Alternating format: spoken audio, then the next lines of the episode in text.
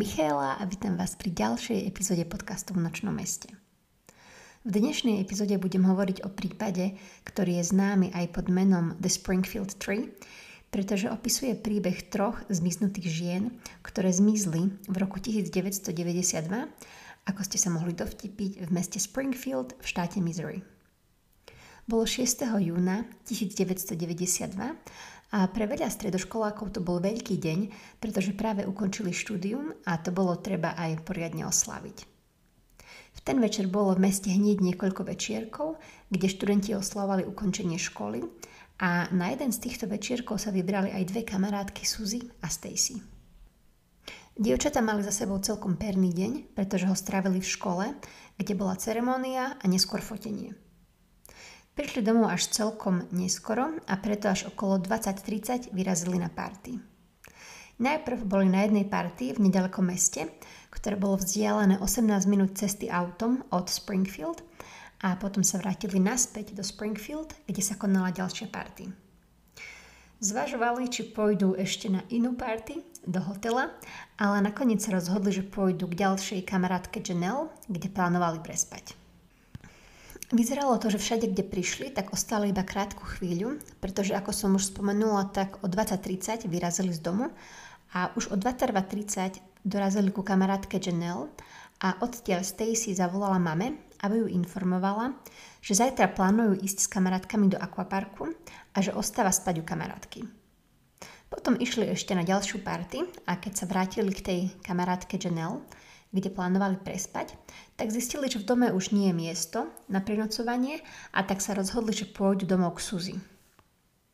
Dievčatá išli autami, čo znamenalo, dúfam, teda, že nepili alkohol a to potvrdzuje aj ich plán, ktorý mali s kamarátkami na ďalší deň a to ísť do akvaparku, lebo ja by som si asi nenaplánovala vylet do akvaparku po nejakých drinkoch.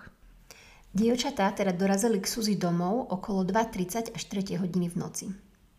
V dome bola ešte mama Suzy, Cheryl. Cheryl volala s kamarátkou okolo 23.15 a vtedy bolo všetko v poriadku a Cheryl hovorila kamarátke o maľovaní komody, pretože bola veľmi zručná a veľmi sa tešila, že si môžeš skrášliť svoj nový dom. Poďme si niečo povedať o ženách. Suzy mala blond vlasy po ramená a hnedé oči. Popri škole pracovala v miestnom divadle a chcela pokračovať v šľapajach svojej mamy a stať sa kaderničkou. Stacy mala tmavšie dlhšie vlasy, svetlé oči a pehy na tvári. Popri štúdiu pracovala v posilke a takisto pracovala ako modelka, ale nie profesionálna, ale robila občas modelku v svarobnom salóne. Po ukončení strednej plánovala ísť na univerzitu. Cheryl mala hnedé oči, blond vlasy, ktoré boli nakrátko ostrihané. Pracovala ako kadernička a mala okolo 250 spokojných klientiek a veľmi dobré hodnotenia. Cheryl a Suzy bývali v dome niečo len cez dva mesiace, pretože Cheryl sa rozviedla so svojím ex-manželom. Ako som už spomenula, tak dievčatá sa vrátili domov okolo 2.30 v noci, zaparkovali obe auta pred domom a od toho momentu nie je jasné, čo sa stalo. Dievčatá sa mali stretnúť ráno s kamarátkou Janelle, to bolo to dievča, o ktorej mali prespať, a tá sa ich na ďalšie ráno už od 7.30 snažila skontaktovať, aby sa dohodli na detailoch, ale keď Janelle volala na pevnú linku, tak nikto nebral telefón.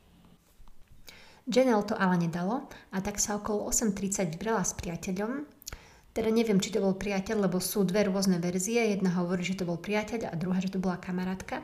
Ale proste Janelle sa s niekým vybrala ráno do domu Suzy. Keď prišli pred dom, tak videli zaparkované auta, ale auto Suzy nebolo zaparkované tam, kde normálne bývalo, čo by naznačovalo, že keď dievčatá prišli autami pred dom, tak už tam stalo nejaké auto a preto Suzy musela svoje auto zaparkovať inde. Okrem toho našli rozbité svetlo na verande, ktoré pozametali.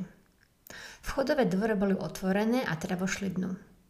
Televízia bola stále zapnutá, ale nešiel žiaden program, iba tá čierno-biela obrazovka. Vo vnútri bolo všetko ako má byť. Dom bol čistý, nič nebolo prevrátené, nič nebolo zvyčen- zničené, ale dom bol prázdny. Po troch ženách ani stopy. Čo bolo zvláštne, bolo to, že ich osobné veci ako kabelky a peňaženky stále s peniazmi boli stále v dome. Navyše ich pes Cinnamon bol stále v dome a vyzeral rozrušene. Ak sa pýtate, ako vyzerá pes, ktorý je rozrušený, tak som sa proste dočítala, že skakal viac ako obyčajne.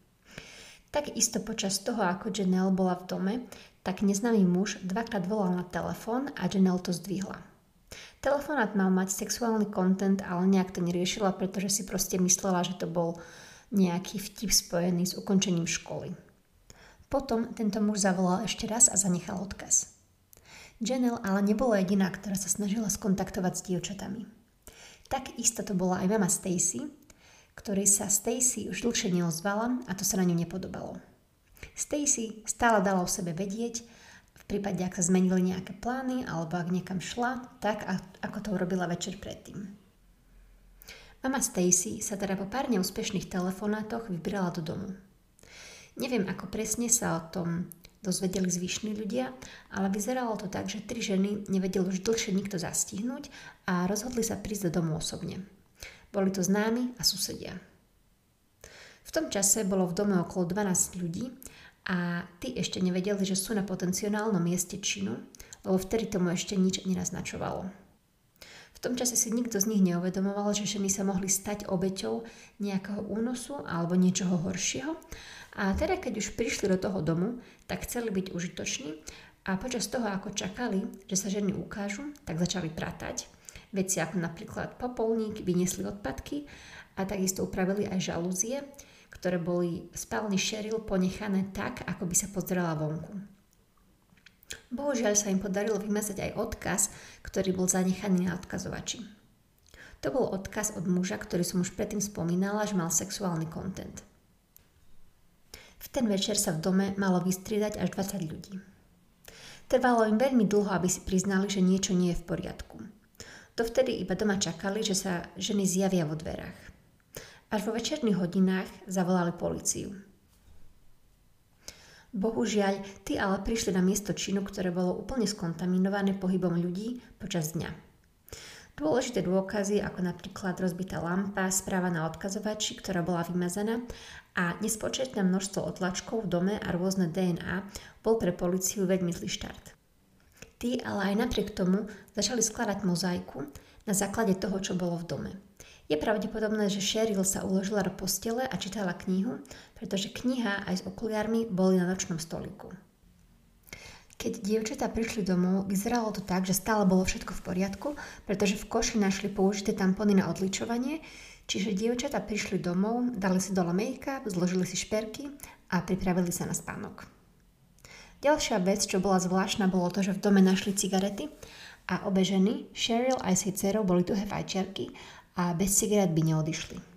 Samozrejme, že mohli mať druhý balík cigariet, ale druhú kabelku alebo druhú peňaženku určite nemali, čiže vyzeralo to tak, ako by odišli z domu bez všetkého a navyše Cheryl mala vo svojej peňaženke 900 dolárov, čiže nevyzeralo to ako lúpež.